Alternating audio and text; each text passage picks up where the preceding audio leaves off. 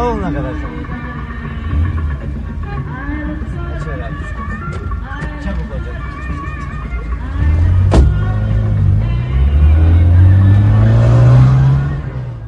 Tämä äänimaisema on peräisin Ylen tehostearkistosta ja se on äänitetty vuonna 1982 Turkin Istanbulissa. Tuohon aikaan Orhan Pamukin Kummallinen mieleni kirjan päähenkilö, katukauppias Mevlut Karatash on juuri mennyt naimisiin ja samana vuonna sotilasvallankaappauksen tehnyt Kenan Evren valitaan presidentiksi. Olemme siis Istanbulin kaduilla.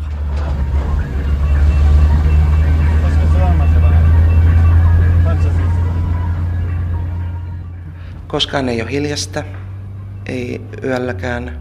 Siellä haisee Istanbulilta, johon tottuu hyvin pian. Se on ihana tuoksu, vaikkei, no se on ihana tuoksu. Raakaa lihaa, tupakan hajua, saasteita, kivihiiltä, hedelmiä. Aika kiva kirjo.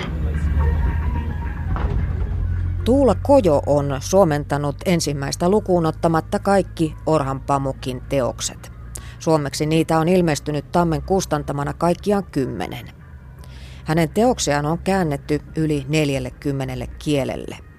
Orhan Pamuk on ensimmäinen turkkilainen kirjailija, joka sai Nobel-palkinnon.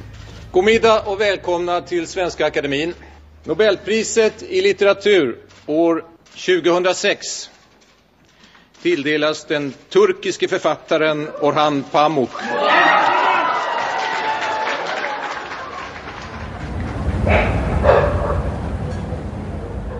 Orhan Pamuk on kirjailija, joka ei ole pelännyt ottaa kantaa poliittisiin kysymyksiin, mutta joka ennen kaikkea on kaunokirjailija. Pamuk ryhtyi jo 90-luvulla kritisoimaan Turkin suhtautumista kurdeihin. 2000-luvulla hänen lausuntonsa Armenian kansanmurhasta ja kurdien tilanteesta johtivat paitsi tappouhkauksiin, myös syytteisiin turkkilaisuuden halventamisesta.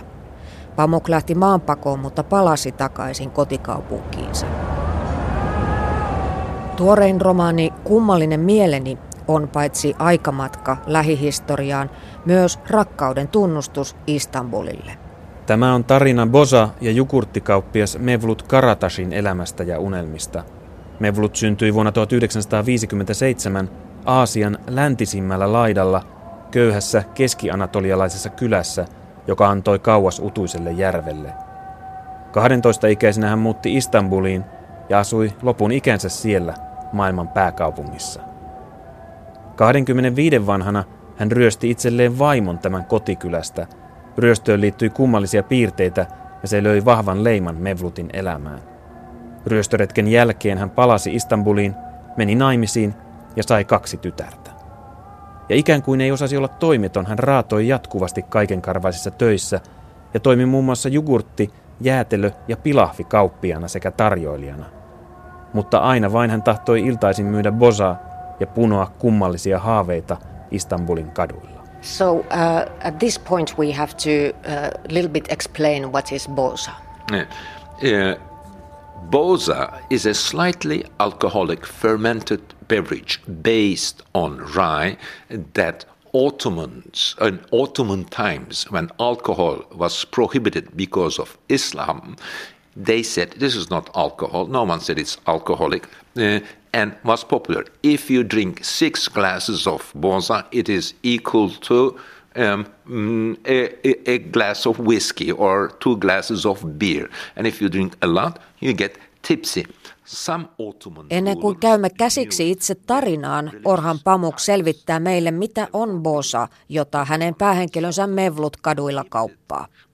Kyse on vanhasta miedosta käymällä valmistetusta alkoholijuomasta, ottomaanien aikaisesta perinnejuomasta, jonka alkoholipitoisuudesta ja sen myötä myös sen nauttimisesta kiistelyssä on Turkissa hyvin pitkät perinteet.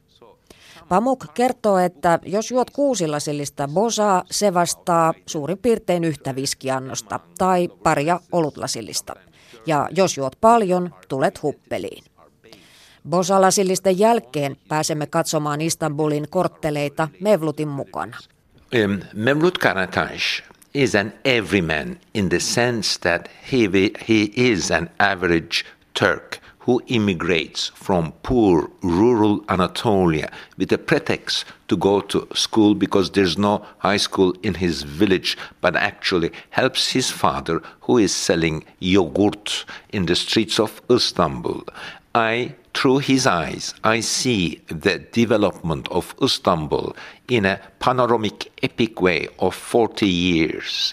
I capture the details of Istanbul daily life, eating food, going to movies, um, walking in the streets, advertisements, newspapers, shop windows, buses, trams, taxis, people in the streets, what they wear, what they do, and political fights everything of Istanbul, especially lower classes, immigration, building of shanty houses, new neighborhoods, uh, shanty house neighborhoods developing to high rise rich neighborhoods, that, that, kind of change. All this is related to hard political um, struggle, um, real estate business, high rises, rise of the high rises.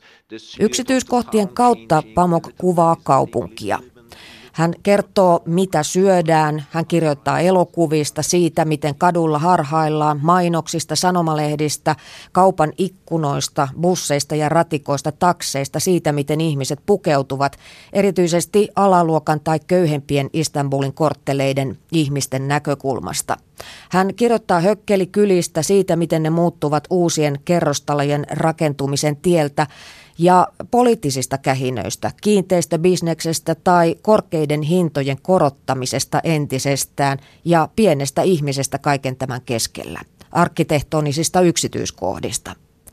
Paljon taustatutkimusta vaatineiden yksityiskohtien ja eräänlaisten mikrohistorioiden kertomisen ohella kummallinen mieleni punoo kuitenkin yhteen syvästi inhimillisen tarinan katukauppias Mevlutista. It is a vast panorama of Istanbul life seen through a simple everyman's point of view, but I did my best not to render him as a simple person. There is no simple person in literature every single spirit is worthy of 600 page. Uh, though this book is based on so much research i am proud of humanity of mevlut rendering him as a three-dimensional fully developed interesting dark sometimes ununderstandable and well-meaning street vendor. I'm proud that i gave him six years. Kummallinen mieleni romaanin päähenkilöstä. Mevlutista kasvaa moniulotteinen persona. Istanbulin lisäksi kirjan sivuilla herää henkiin oikea kokonainen ihminen ja juuri sitä Oran Pamuk sanoo kirjoittaessaan tavoittelevansa. Mevlut on mielenkiintoinen, joskus synkkä tai vaikeasti ymmärrettäväkin, hyvää tarkoittava katukauppias. Olen ylpeä, että annoin hänelle kuusi vuotta, sanoo Pamuk. It is the challenge of literature. in the end, I'm not. I'm neither an anthropologist nor a sociologist nor a historian. I am the writer of human spirit, human heart. Each of us is different in his or her ways, and the beauty of literature in, is that um, you develop and invent a person. We writers are judged by the humanity and convincing power of our characters. If someone says that Mevlut is convincing and I believe in his story, I am the happiest person. I write to achieve a feeling of authenticity and readers thinking that yes, I'm living in Finland, but I think Mevlut is like me. That's the challenge of literature, and that's why uh, people read the same book in Argentina or in uh, Korea or in Canada or in Australia. Uh, um, this is uh, humanities of literature is a major discovery of modernity. I, when I write in Istanbul, I know that someone in America, someone in Paris, someone in China will be understanding. Not a big crowd, but I belong to that happy group of people who communicate through literature, who communicate through reading novels. Uskottavan ihmisen kirjoittaminen on kirjallisuuden haaste, sanoo Orhan Pamuk. En ole antropologi, sosiologi tai historioitsija. Olen ihmisen sielun tai hengen tai sydämen etsijä ja sen kirjoittaja. Kirjallisuuden kauneus onkin juuri siinä. Meidät kirjailijat tuomitaan tai arvioidaan sen mukaan, kuinka uskottavia henkilöhahmomme ovat. Ja jos joku pitää Mevlutia uskottavana, niin silloin olen onnellinen, sanoo Pamuk. Pyrin autenttisuuteen ja siihen, että vaikkapa suomalainen lukija kokee Mevlutin itsensä kaltaiseksi tai joku Argentiinassa, Kanadassa, Koreassa, Australiassa. Kun kirjoitan Istanbulissa, tiedän, että joku Pariisissa tai Kiinassa ymmärtää minua. Ei ehkä suuri joukko lukijoita, mutta kuulun mielelläni tähän romaanien lukemisen kautta kommunikoivaan kansainväliseen yhteisöön, sanoo. Kuunnellaan välillä Tuula Kojon ajatuksia Pamukin tekstistä. Hänellä on pitkä historia Pamukin teosten suomentajana. Se on runsasta. Siellä on rivien välissä ihan mahdottoman paljon. Se on mielenkiintoista, kun ne on vielä paksuja, että tuntuu alkukuukausina, että ei tästä tule mitään. Että se on semmoinen loputon valtameri, ei missään horisonttia eikä pohjaa. Mutta mielenkiintoisesti käy sitten niin kuin kuukausien varrella loppua kohti, että se valtameri pienenee ja pienenee, sitten tulee järvi ja sitten sit tulee lampi ja lopulta sitten, kun mä oon kaikki rivien välitkin lukenut tarkkaan tai ymmärtänyt viimeistään vedoksia korjatessa, niin sitten se on vain pieni sadepisara. Siihen kaikki tiivistyy, mutta kuvailisitko sitä käännöstyön kulkua? Mitä kaikkea siihen kuuluu? Mitä se vaatii? No se vaatii tosi paljon. Tietysti ensin luetaan kirja parinkin kertaan. Ja siinä vaiheessa mä aloitan myös lukemaan näitä mottokirjoja. Mä kutsun niitä mottokirjauksi, kun Pamukilla on melkein kaikissa kirjoissa sitten, sitten tämmöisiä aloituksia William Wordsworthilta. Ei ollut esimerkiksi suomeksi varsinkaan tätä kohtaa.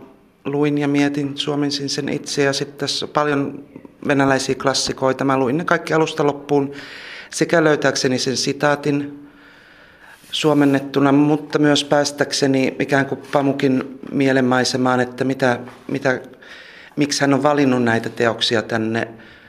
Ja erityisen mielenkiintoinen, paitsi tietysti venäläiset klassikot, oli, niin oli Standalin Punainen ja musta, että sieltä löytyi myös tämmöinen kasvutarina, miehen kasvutarina.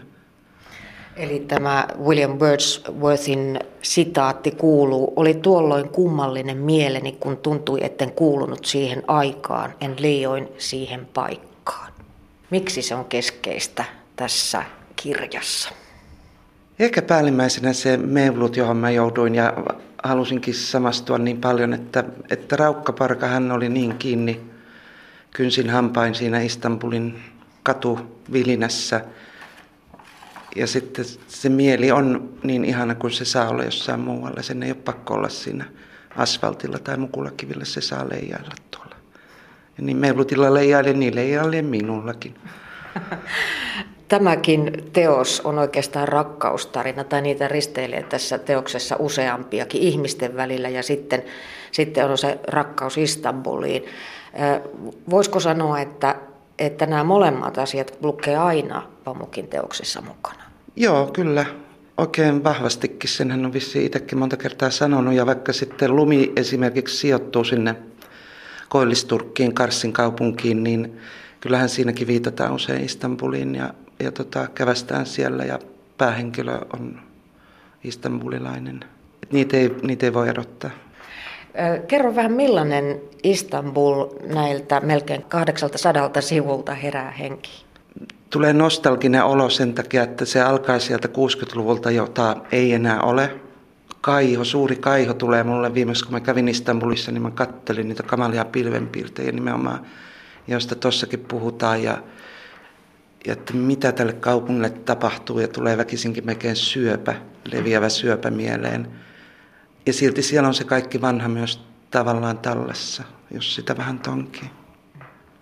Entä sitten tämän teoksen rakenne? Siinä on tosiaan paljon henkilöitä, siinä on pitkä aikajänne. Millaista se on suomentajalle sitten risteillä näissä ihmissuhteiden verkostoissa ja eri kortteleiden verkostoissa ja poliittisten tapahtumien verkostoissa? No siinä auttoi paljon se, että ne oli tuttuja katuja, kaupunginosia. Ja, tota, ja politiikkaakin on tullut seurattua, että ne oli, ne oli kivat ujuttaa sit sinne ne tutut asiat.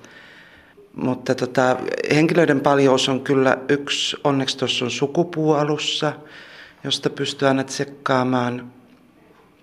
Ja sitten ongelmia tuotti välillä myös se, että kun hypitään ajasta toiseen edes takaisin kymmenien vuosien välillä, niin siinä piti olla skarppina, että missä nyt mennään ja kuka puhuu mitäkin. Mutta siis mun tärkein työkalu on ehkä ihan ruutuvihko ja lyijykynä, johon mä merkkailen asioita. Mennään sitten tähän yhteiskunnalliseen tilanteeseen, joka tietysti eri vuosikymmenillä tässä kummallinen mieleni teoksessa vaihtelee, mutta Mevlutin paras ystävä on kurdi ja, ja siellä kerrotaan mellakoista ja väkivaltaisuuksista ja sotilasvallankaappauksista ja uskonnollisista kiistoista ja tällaisten ahtaiden uskonnollisten käsitysten vaikutuksista sitten siellä katutasolla ihmisten elämään. Kuinka poliittinen mielestäsi tämä kirja on? No se ei ole poliittinen kirja, se on, se on Pamukko itsekin sanonut, että Lumi on hänen, niin kuin se meni, Lumi on hänen ainoa NS-poliittinen romaaninsa. Tämä on kaunokirjallinen teos, siinä nyt sattumoisin realistisesti käsitellään Turkin yhteiskuntaa ja näitä tapahtumia.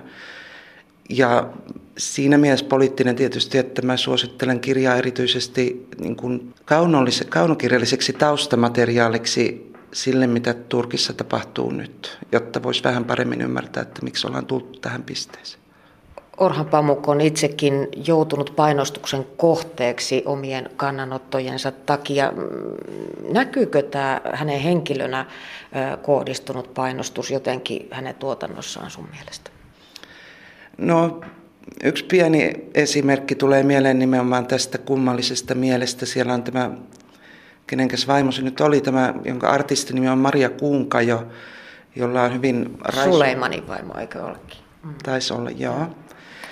Niin hän selittää siinä sitten alkuun esittelee itseänsä, että mulla on tässä ollut miessuhteita ennenkin avioliittoja ja kaikkea, mutta että en viitti nyt rasittaa teitä, että muuten muakin syytetään. Mäkin saan syytteen turkkilaisuuden halventamisesta. Mitä Tuula Kojo itse ajattelet Turkin tämänhetkisestä tilanteesta? Se on hyvin surullinen tilanne, ikävä. Joskus huomaa, että kun sitä haluan tietysti seurata, mutta tota, se on niin ahdistavaa seurata, niin väkisin puen itselleni semmoisen optimistin viitan, että kyllä tämä tästä ja ei ole ensimmäinen kerta, kun Turkissa on vaikeaa. Sotilasvallankaappauksen ankeimpina aikoina, silloin kun Diyarbakirin asukkaat säikkyivät vankiloista kantautuvia kidutushuutoja, Ankarasta saapui kaupunkiin mies, joka vaikutti ylitarkastajalta. Tämä mystinen vierailija kysyi kurdikuskilta, joka vei hänet lentokentältä hotellille, millaista elämä oli Diyarbakirissa. Kuski sanoi, että kaikki kurdit olivat tosi tyytyväisiä uuteen sotilasvaltaan, että he vannoivat Turkin lipun nimeen ja että kaikki kaupunkilaiset olivat mielettömän onnellisia nyt, kun separatistiterroristit oli heitetty vankilaan. Olen asianajaja, sanoi siihen Ankarasta saapunut vieras. Tulin puolustamaan kidutettuja vankeja ja niitä, joiden kimppuun usutetaan koiria siksi, että he ovat puhuneet kurdia. Tämän jälkeen kuski alkoi puhua ihan päinvastaiseen sävyyn kuin hetki sitten. Hän raportoi kurdien vankilassa kärsimistä kidutuksista ja tyypeistä, jotka heitettiin elävänä viemäreihin ja hakattiin kuoliaksi. Ankarasta saapunut asianajaja ei malttanut olla puuttumatta puheeseen, vaan sanoi, mutta sinähän puhuit äsken aivan päinvastaista. Tähän Diyarbakirin kuski sanoi, totta herra asianajaja, se ensimmäinen oli minun virallinen mielipiteeni, tämä jälkimmäinen taas on minun henkilökohtainen mielipiteeni. I'm straight and direct about politics. First, politics of Mevlut.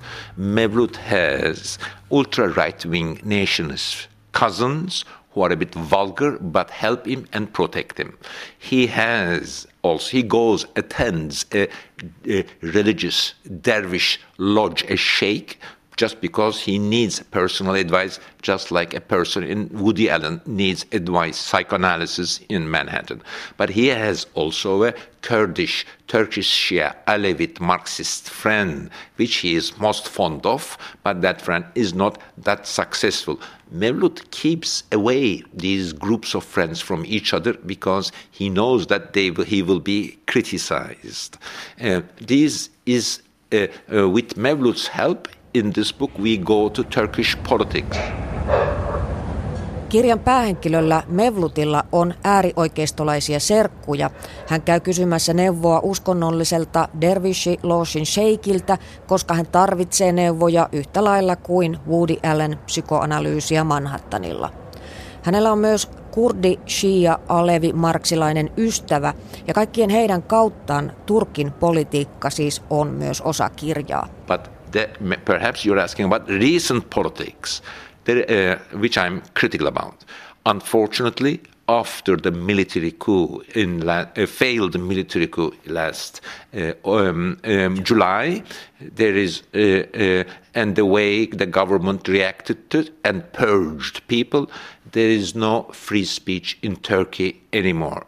There is no full democracy in Turkey anymore. What we have is an electoral democracy, and yes, people are still voting 51% to, uh, uh, to the suppressive political uh, camp, unfortunately.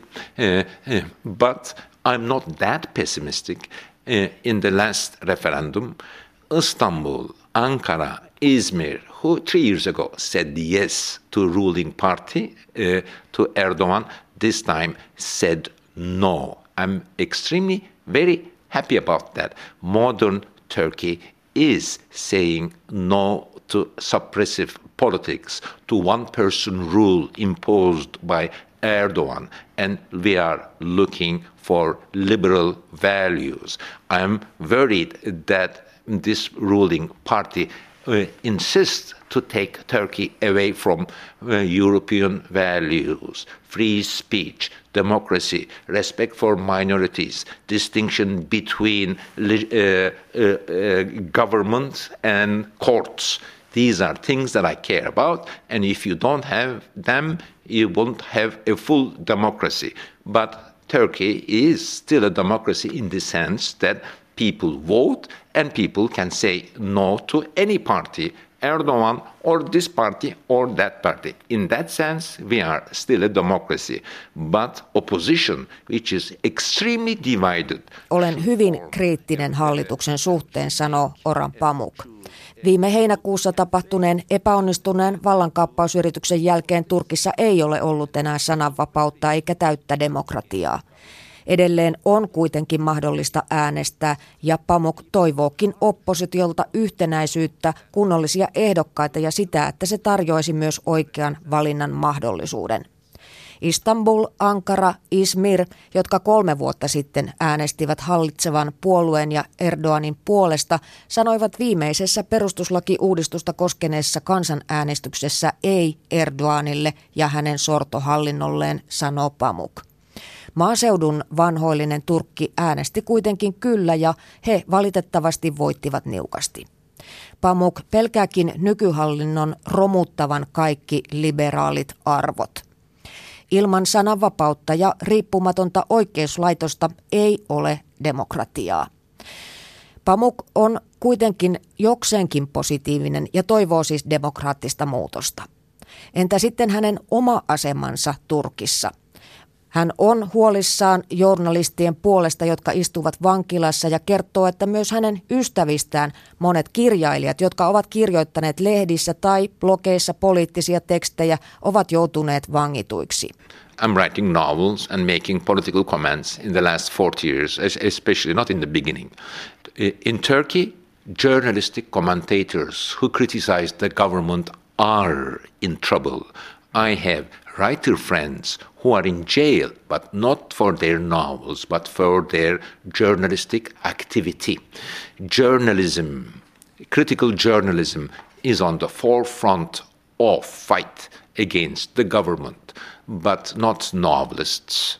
Uh, um, it is important to make that distinction. I want to honor the brave journalist uh, who is criticizing the government uh, or the writer who is in jail is in jail because he criticized the government through his journalism. Uh, Turkish ju- critical journalists are brave people who are uh, trying to criticize the government. Yes. Orha Pamuk on kirjoittanut romaaneja ja tehnyt poliittisia kannanottoja viimeiset 40 vuotta. Turkissa poliittiset kommentaattorit, journalistit ovat vaikeuksissa, kertoo Orha Pamuk ja jatkaa, että vangitut kirjailijaystäväni on pidätetty journalististen tekstien takia, ei niinkään kirjojensa vuoksi. Kriittinen journalismi on hallituksen vastaisen taistelun eturintamassa. Siellä eivät ole romaanikirjailijat. Turkilaiset journalistit ovat rohkeaa väkeä ja kunnioitan heitä todella paljon, sanoo Pamuk. Hän kertoo, että 40 000 ihmistä on viime kesän vallankaappausyrityksen jälkeen vangittu ja 100 000 potkittu pois työpaikoiltaan kouluista, yliopistoista, toimituksista. Ja vaikka Orha Pamukilla ei enää olekaan kuin yksi henkivartija entisen kolmen sijaan, hän ei mielellään puhu omasta asemastaan. Samojen sananvapaus- ja demokratia-ongelmien kanssa kun kamppaillaan muuallakin, Kiinassa ja Venäjällä nyt esimerkiksi. It's enough. I don't want to talk about myself. Uh, I also find not very ethical when so many people are suffering. Talk about my problems. My problem. These are not new problems. Anyone in from China to um, um, Russia face these problems and saying my problems. My problems are not important. As you see, I'm a happy surviving writer. About Protected no... by bodyguards. Okay, but anyway. Orhan Pamuk ei pidä eettisesti hyväksyttävänä puhua omasta asemastaan, kun samaan aikaan niin monet kärsivät. Hän sanoo olevansa onnellinen, hengissä selvinnyt kirjailija, tosin henkivartijan suojelemana. Mennään nyt takaisin suomentaja Tuula Kojonpakeille. Miten hän kiinnostui aikanaan juuri Turkista ja turkkilaisesta kirjallisuudesta? Se sai alkunsa opiskeluaikoina, kun opiskelin Turun yliopistossa kirjallisuutta ja taidehistoriaa, kulttuurihistoriaa, elokuvaa. Ja meille tankattiin koko ajan länsimaista taidetta, kirjallisuutta, eurooppalaista ja amerikkalaista. Aina vain ja niitä teorioita, amerikkalaisia teorioita. Mua rupesi pännimään ja mä jotenkin kaivasin, että maailma on suurempi kuin vain länsimaat ja halusin vaan lähteä katsomaan sitä muuta maailmaa, mutta ei rahat riittänyt kuin Turkkiin asti. Ja olin siellä yhtenä kesänä sitten työleirillä pienessä kylässä ja olin aivan kauhuissani, että hyvänen aika, mikä maa ja mikä kieli. Ja ajattelin, että en, en tuu tänne ikinä enää tai sitten mä rupean ottaa selvää koko höskestä. Jälkimmäinen toteutui. Millainen prosessi se selvää ottaminen on ollut? Kyllä se kielestä pitkälti lähtee siitä ihan alkeiden oppimisesta, kielen alkeiden oppimisesta ja siitä, että on paljon siellä maassa ja kiertelee, keskustelee ihmisten kanssa, tarkkailee. Tarkkailua hirveän paljon kuuntelemista, että saa sen tatsia. Se oli vielä sitä aikaa, kun ei ollut kauheasti nettijuttuja, että, ei, että, että oli pakkokin käydä siellä haistelemassa. Kävin silloin paljon useammin kuin nykyään. Suomentaja Tuula Kojo, kerro vielä näistä Orhan Pamukin kortteleista Istanbulissa. Missä hän viihtyy? Nyt tässä kummallisessa mielessä ollaan kukkuloilla, jonne ihmiset muuttavat maaseudulta. Ne kukkulat on nyt hautautunut niiden pilvenpiirtäjien alle, mutta silti siellä on, Istanbulhan on nimenomaan kukkulakaupunki ja sitä hallitsee voimakkaasti kultainen sarvi ja sitten Bosfori, Euroopan ja Aasian maantieteellinen rajapyykki ilman näitä ei olisi Istanbulia. Siellä on hyvin ikään kuin helppo suunnistaa myös näiden kukkuloiden takia ja tietää aina, että missä päin Pospori on tuolla. Äänien kautta myös, että mistä päin tulee, no katukauppiaiden ääniä, mutta laivojen ääniä. Ja hyvin, se on hyvin visuaalinen ja sitten myös niin kuin korva, ei välttämättä aina ystävällinen kaupunki, mutta, mutta, mutta mielenkiintoinen ainakin. Ja kun no kesäisin varsinkin, mutta talvisinkin ovet on auki, ihmiset on kadulla, ihmiset elää kadulla hyvin paljon. Että, niin kuin tuossakin kirjassa menee, tämä Mevlutin vaimo menee usein ulkoovelle, siis kerrostalon ulkoovelle kadulle portaille istumaan ja tekemään töitä. Se on, ja semmoisia ihmisiä siellä näkee, niin kuin vieläkin onneksi kerrostalossa, johon sitten myöskin Mevlut ja, ja muut kirjan keskeiset henkilöt 40 vuoden kuluessa päätyvät sieltä pienistä hökkeleistä, yhden huoneen hökkeleistä sitten uusiin kerrostaloihin, niin siellä tilanne onkin sitten toinen. Nimenomaan. Että se on sitten melkein semmoinen meikäläinen kerrostalo, jossa toiset tykkää olla ja kun on modernia ja on näköala Bosporille, mutta läheskään kaikki ei. Ja siis tippa tuli melkein linssiin, kun se vanhempi sukupolvi ei tykännyt kaipas aina niiden sitä vanhaa pihaa. Ei niinkään kotikylää siellä maalla, vaan sitä vanhaa slummihäkkeliä. Ja nimenomaan puutarhaa siellä, tai edes yhtä puuta. Niinpä. Ja nekin vanhukset huijattiin sanomalla, että voit ikkunasta ojentaa kätesi ja saada sieltä marjoja, mutta eipä niin käynyt. Kun Vural Rakin raivaustraktorit alkoivat loppukesästä panna kyltepen taloja maan tasalle, Mevlut meni joka päivä paikan päälle.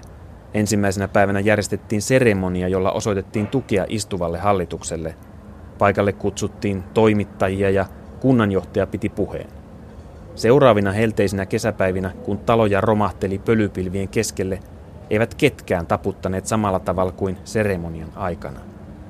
Kun taloja purettiin, Mevlut näki, miten monet itkivät, sulkivat silmänsä tai haastoivat jonkin tekosyyn varjolla riitaa. Kun vuoroon tuli Mevlutin yhden huoneen talo, hänen sydämensä särkyi. Raivaustraktorin kauhan iskun myötä menivät hetkessä pirstaleiksi lapsuus, syödyt ruuat, tehdyt läksyt, nuuhkitut hajut, kuorsaavan isän ääni, sadat tuhannet muistot ja kaikki muukin.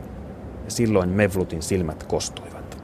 And when I was born into Istanbul, it was a city of a million. Now it's 17 millions. I'm privileged to have seen all this from inside. Architecture had changed, geography had changed, um, people had changed.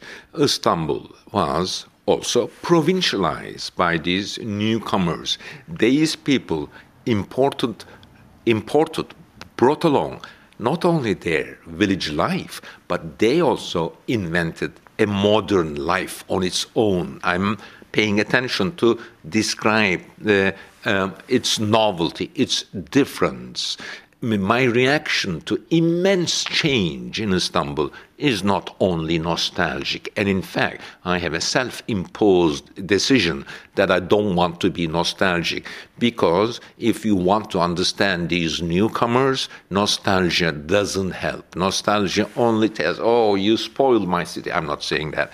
I also want to see middle classes, secular, westernized middle classes through their point of view.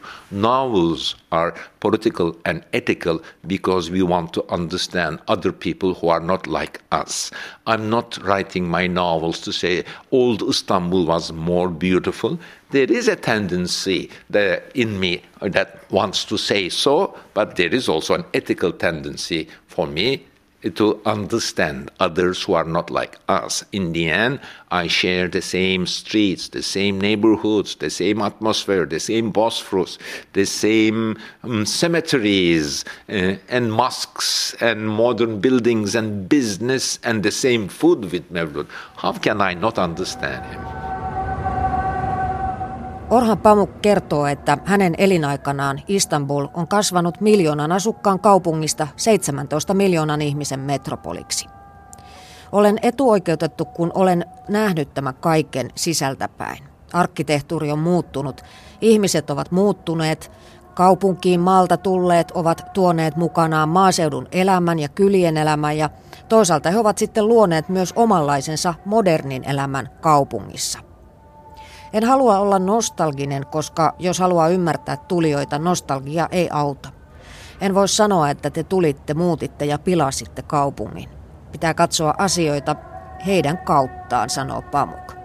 Samalla tavalla, jos kirjoitan länsimaistuneesta keskiluokasta, katson asioita heidän näkökulmastaan.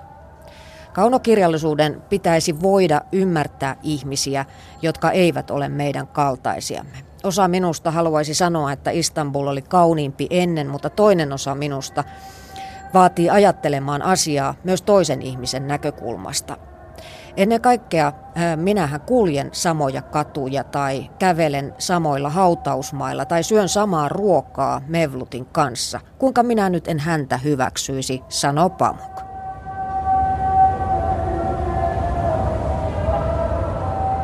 By geography, culture, personal story is quite different, or by religion, quite different than Mevlut.